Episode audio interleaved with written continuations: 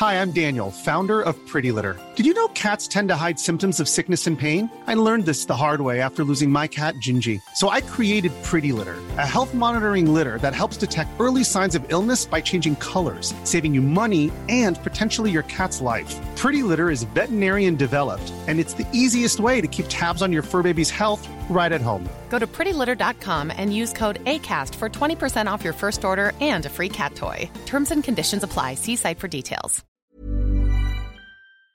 Salut, c'est Victoire Tuaillon. Ces derniers mois, avec mon équipe, on a travaillé sur une série exceptionnelle. Ça s'appelle 20 milieux sous ma chair.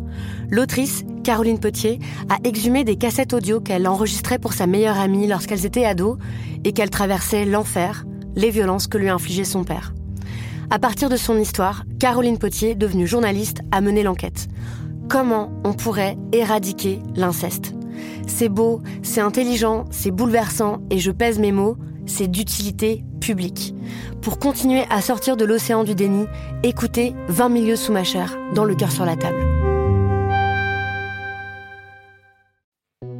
Grève des femmes Suisse Repetita, épisode 2, Les femmes bras croisés, le pays perd-pied. Retour sur la grève de 1991. Quand j'ai appris que je suis née en 1990 et qu'en 1991, euh, à Appenzell, Rhône-Intérieur, les femmes n'avaient pas le droit de voter au niveau cantonal, mais j'ai eu envie de m'arracher la tête. Je trouve que c'est complètement dingue. Et puis, en me rendant compte de ça, je me suis dit, mais c'est pas possible. J'ai grandi dans, un, dans, un, dans un pays archaïque, quoi. Et puis, d'imaginer qu'on a dû se battre pour obtenir euh, le, droit à l'avortement qui est arrivé en 2002, ou bien le congé maternité qui est arrivé en 2004. Ou... Enfin, je me suis rendu compte qu'en fait, on a obtenu des droits hyper tardivement, quoi. Enfin, et que toujours les femmes ont obtenu des droits en luttant. On connaît mal l'histoire des luttes des femmes pour leurs droits. Elle n'est pas transmise, pas enseignée à l'école, pas montrée dans les films ou à la télévision. Alors très vite, tout est oublié. Moi, c'est en préparant ce documentaire que j'ai appris qu'en Suisse, en 1991, en 91, il s'était passé quelque chose d'exceptionnel, une énorme grève féministe. Plus de 500 000 femmes étaient descendues dans la rue. C'est comme s'il y avait eu 5 millions de Françaises qui défilaient.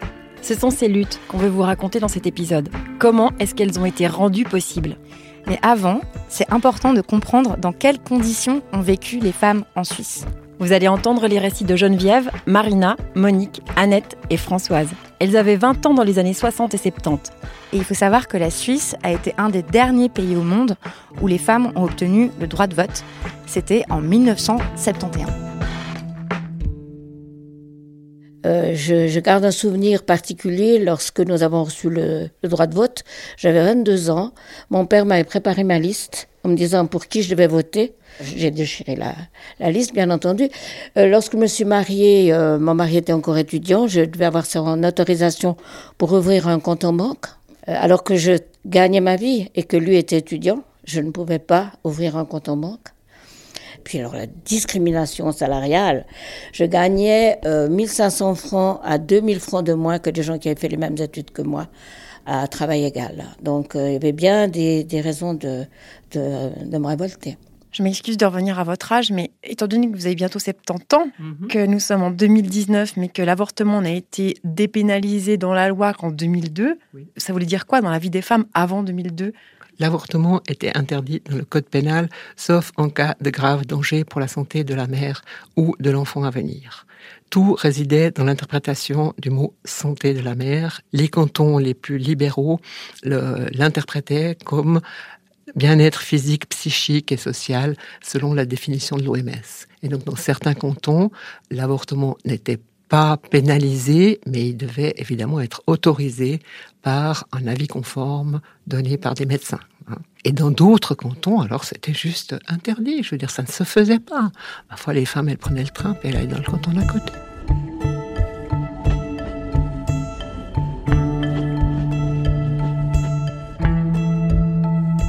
Et à Genève, par exemple, là où je suis, j'étais, on a créé pour une espèce de chaîne de solidarité pour des femmes d'autres cantons qui venaient pour se présenter devant ces experts pour obtenir un avortement dans des conditions qui ne soient pas trop dangereuses pour leur santé. Parce que l'avortement se pratiquait, comme en France d'ailleurs, euh, avec des aiguilles à tricoter et des charlatans un peu partout, et des femmes mouraient beaucoup à cause de ça.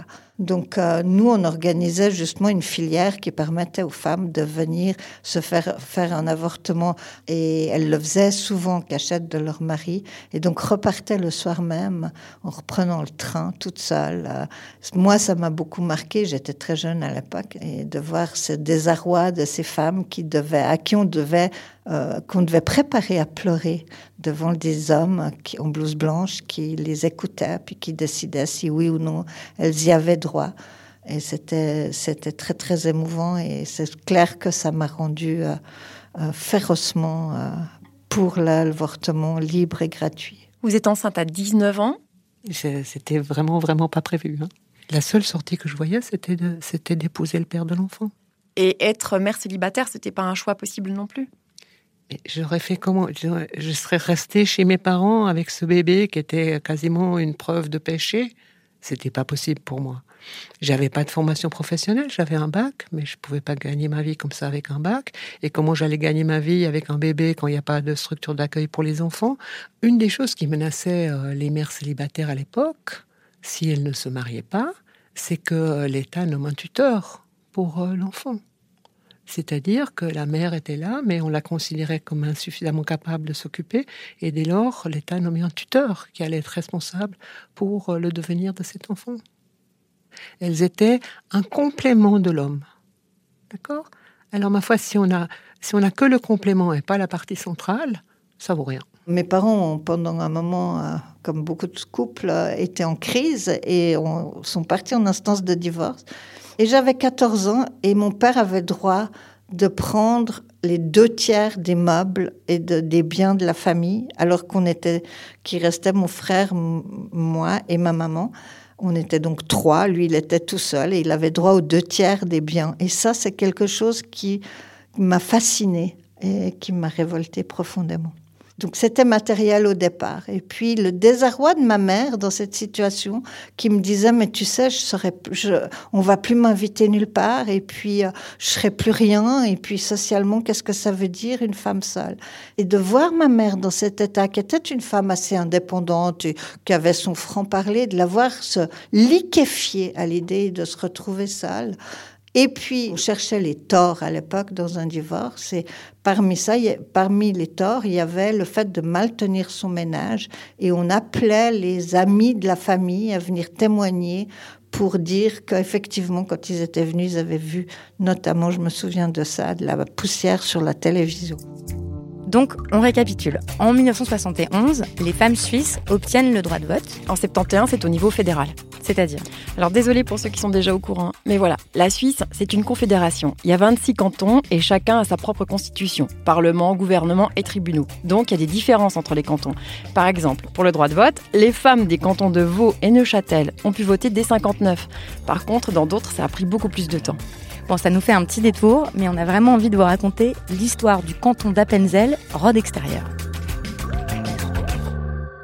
Le canton d'Appenzell devait voter pour le droit de vote cantonal.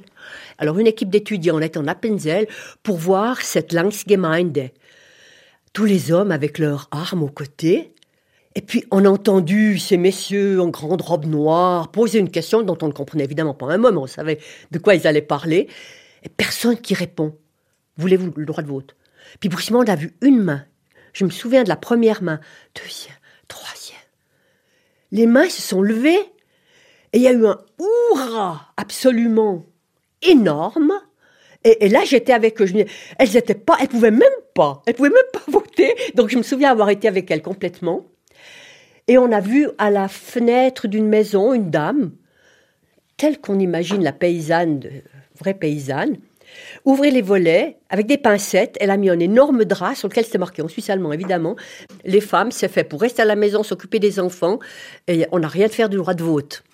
Donc cette journée du droit de vote en Appenzell, ça c'était quelque chose.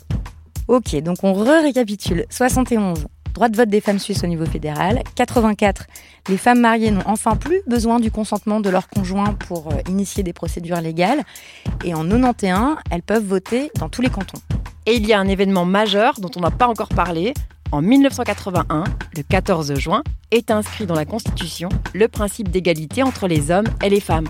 Le fait de mettre dans la Constitution une égalité homme-femme permettait ensuite de remettre en question toutes ces, lois et ces habitudes et ces euh, scandaleuses euh, qui traitaient les femmes comme des enfants. Et donc, en 81, il y a l'inscription dans la Constitution de l'égalité femmes-hommes, et ensuite, pendant dix ans, il se passe rien. Et non, parce que la, Constitution, ce sont des textes. Hein. Comme j'explique souvent à mes étudiants, c'est le règlement euh, du jeu suisse, mais ça ne veut pas dire que tout le monde l'applique. Donc justement, en 91, en 91, l'idée a été justement de dire, mais c'est pas possible, ça fait 10 ans, il y a pas, on a toujours 30% d'écart salarial. Euh, les syndicats sont partis au front en premier avec euh, les femmes syndiquées qui euh, ont décidé d'organiser une journée de grève. Et ça a été euh, un mouvement incroyable. C'était une idée un peu en l'air. Je me dis, dans le fond, je me suis dit, c'est une bonne idée. Une grève des femmes, ça s'est jamais fait. Ça, c'est la voix de Christiane Brunner. C'est une figure féministe euh, très importante en Suisse. Elle est un peu devenue l'icône de cette grève de 91. Tout est parti d'un atelier d'horlogerie c'est pas un cliché, c'est une grosse industrie en Suisse. Les ouvrières sont nombreuses dans l'industrie horlogère. Elles étaient beaucoup moins payées que les hommes. D'ailleurs, c'est comme ça qu'elles ont lancé cette idée de grève. Cette idée, elle a ensuite été reprise par la seule femme à la tête du syndicat des travailleurs de la métallurgie et de l'horlogerie. J'étais à la tête euh, d'un syndicat, d'un grand syndicat de Suisse. Très grande majorité d'hommes. Et je dois les convaincre euh, parce qu'il faut, il faut une infrastructure, il faut de l'argent pour euh, produire des, du matériel euh, pour, pour intéresser les, les femmes et les hommes. donc j'avais besoin de l'appui syndical.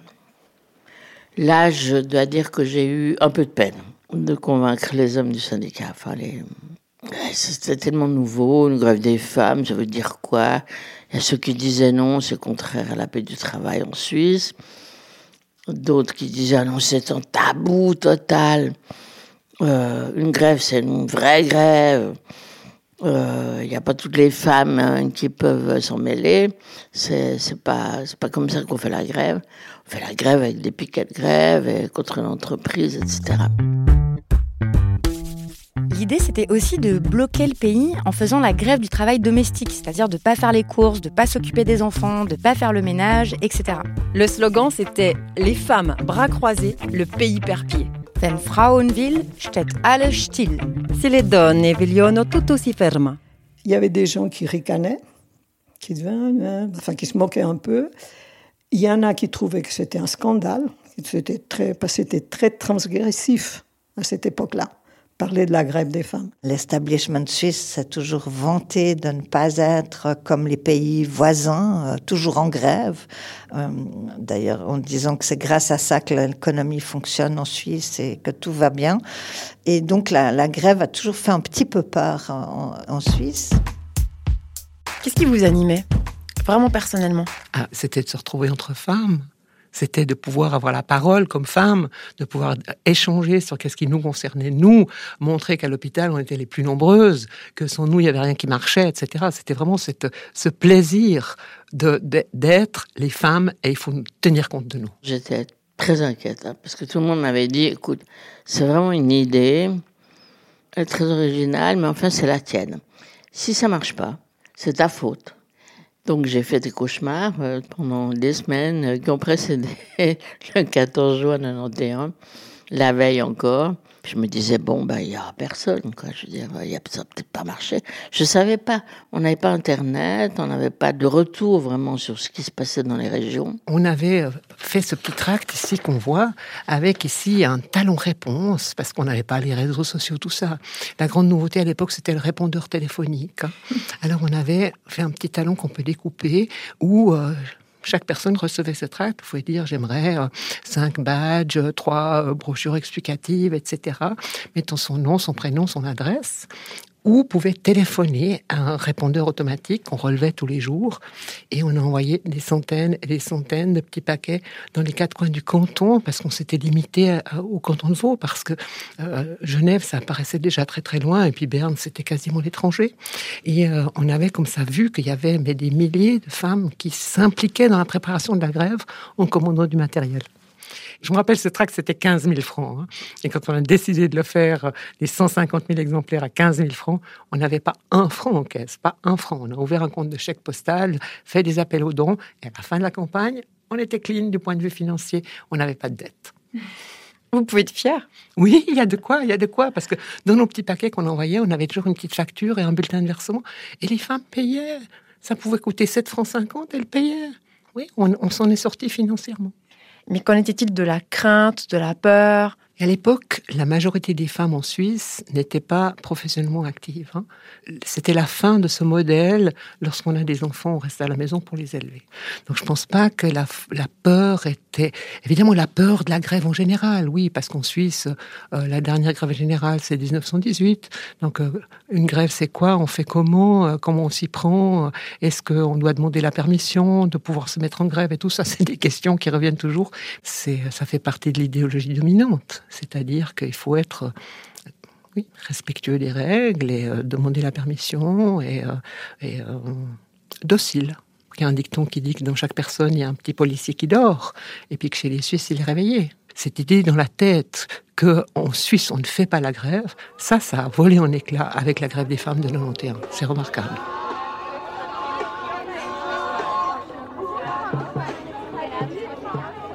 Le jour du 14 juin, j'avais dormi à Berne, je suis sortie dans la rue, je me dis qu'est-ce que je fais? S'il n'y a personne. Et j'ai vu des tas de femmes euh, habillées en fuchsia. On a symbolisé notre grève par une image de femme qui a les bras croisés. C'est une manière de dire que les femmes aujourd'hui, y compris à la maison, ne travailleront pas et confieront soit la garde des enfants ou les tâches ménagères à leurs conjoints ou compagnons.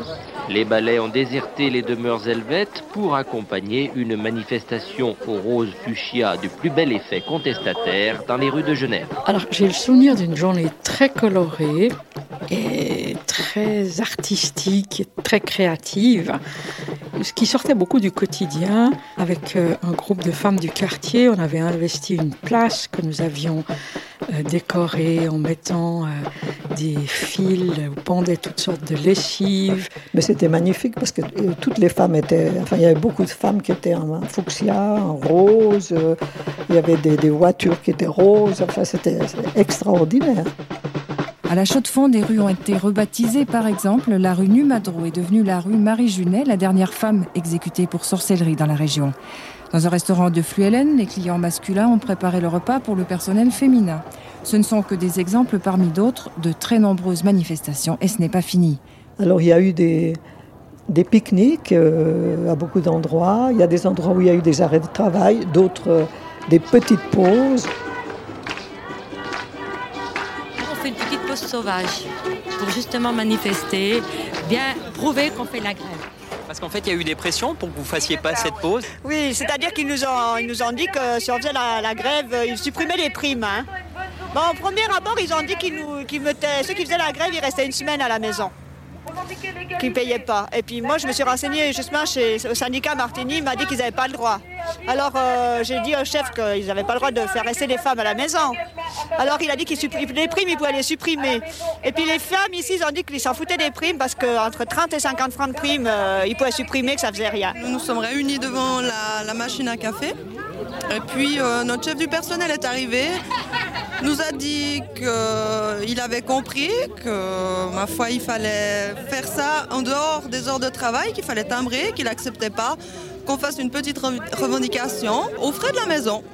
Voilà. Alors, euh, nous avions pris nos cartes bras, nous avons timbré, nous sommes sortis. Après, j'ai été sur la place du Palais fédéral parce que à Berne, c'est là que ça se passe.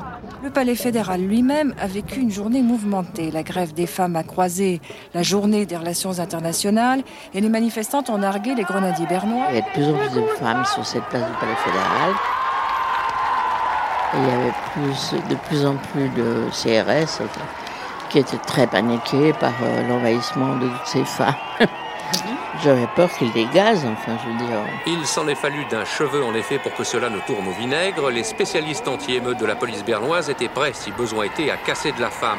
Impossible de chiffrer encore la participation des femmes au mouvement dans tout le pays, mais on peut déjà dire que ce n'était pas une journée comme les autres. Il y a eu la jonction de toutes les luttes, en fait.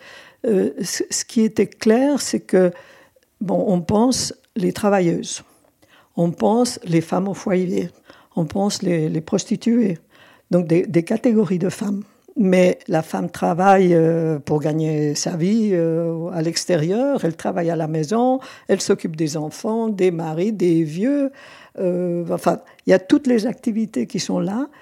Et dans ce, mouvement de, la grève du 14 juin 1991, tous ces aspects étaient ensemble.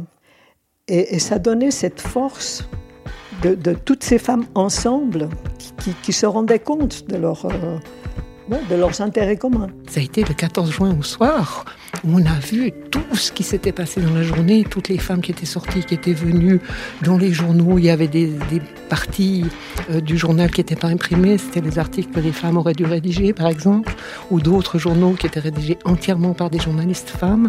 Il y avait le présentateur de la télé qui portait un badge pour la grève des femmes. Enfin, c'était, c'était extraordinaire. On n'avait jamais imaginé que ça prendrait une telle ampleur. Parce que une chose, c'est de faire un mouvement pour le salaire, par exemple, pour une augmentation de salaire, euh, il faut le faire. Mais c'est des catégories. Tandis que là, c'était un peu le, tout qui apparaissait. Et surtout, j'ai ressenti, mais alors au niveau de la grève, c'était très clair, mais vraiment, j'ai l'impression d'avoir été traversée par la force des femmes. Mais si des femmes se mettent en mouvement, il y a tout qui, il y a tout qui bouge, et c'est réel.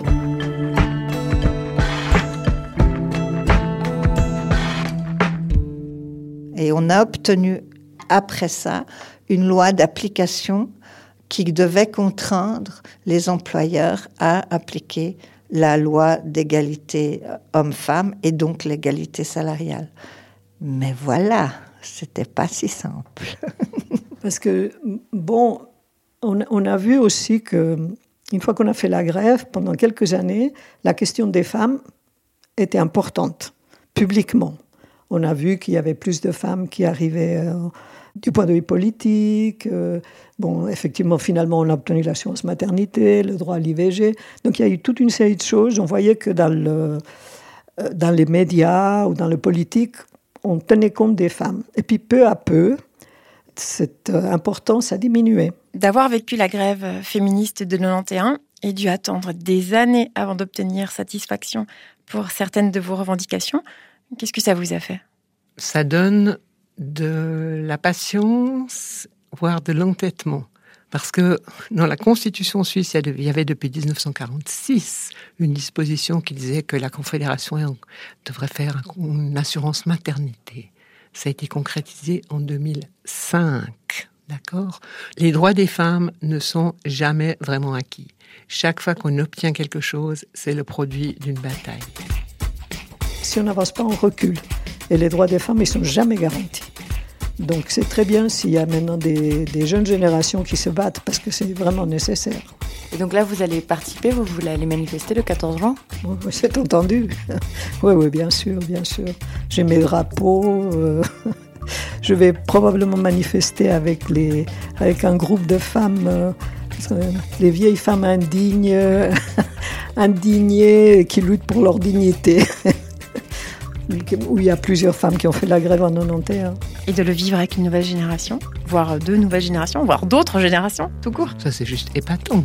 Parce qu'on avait l'impression, dans les années 90, les années 2000, que le féminisme s'étiolait, que ça devenait très institutionnel, que c'était, oui, euh, juste, euh, il faut plus de femmes euh, dans l'encadrement et dans les postes supérieurs, il faut briser le plafond de verre.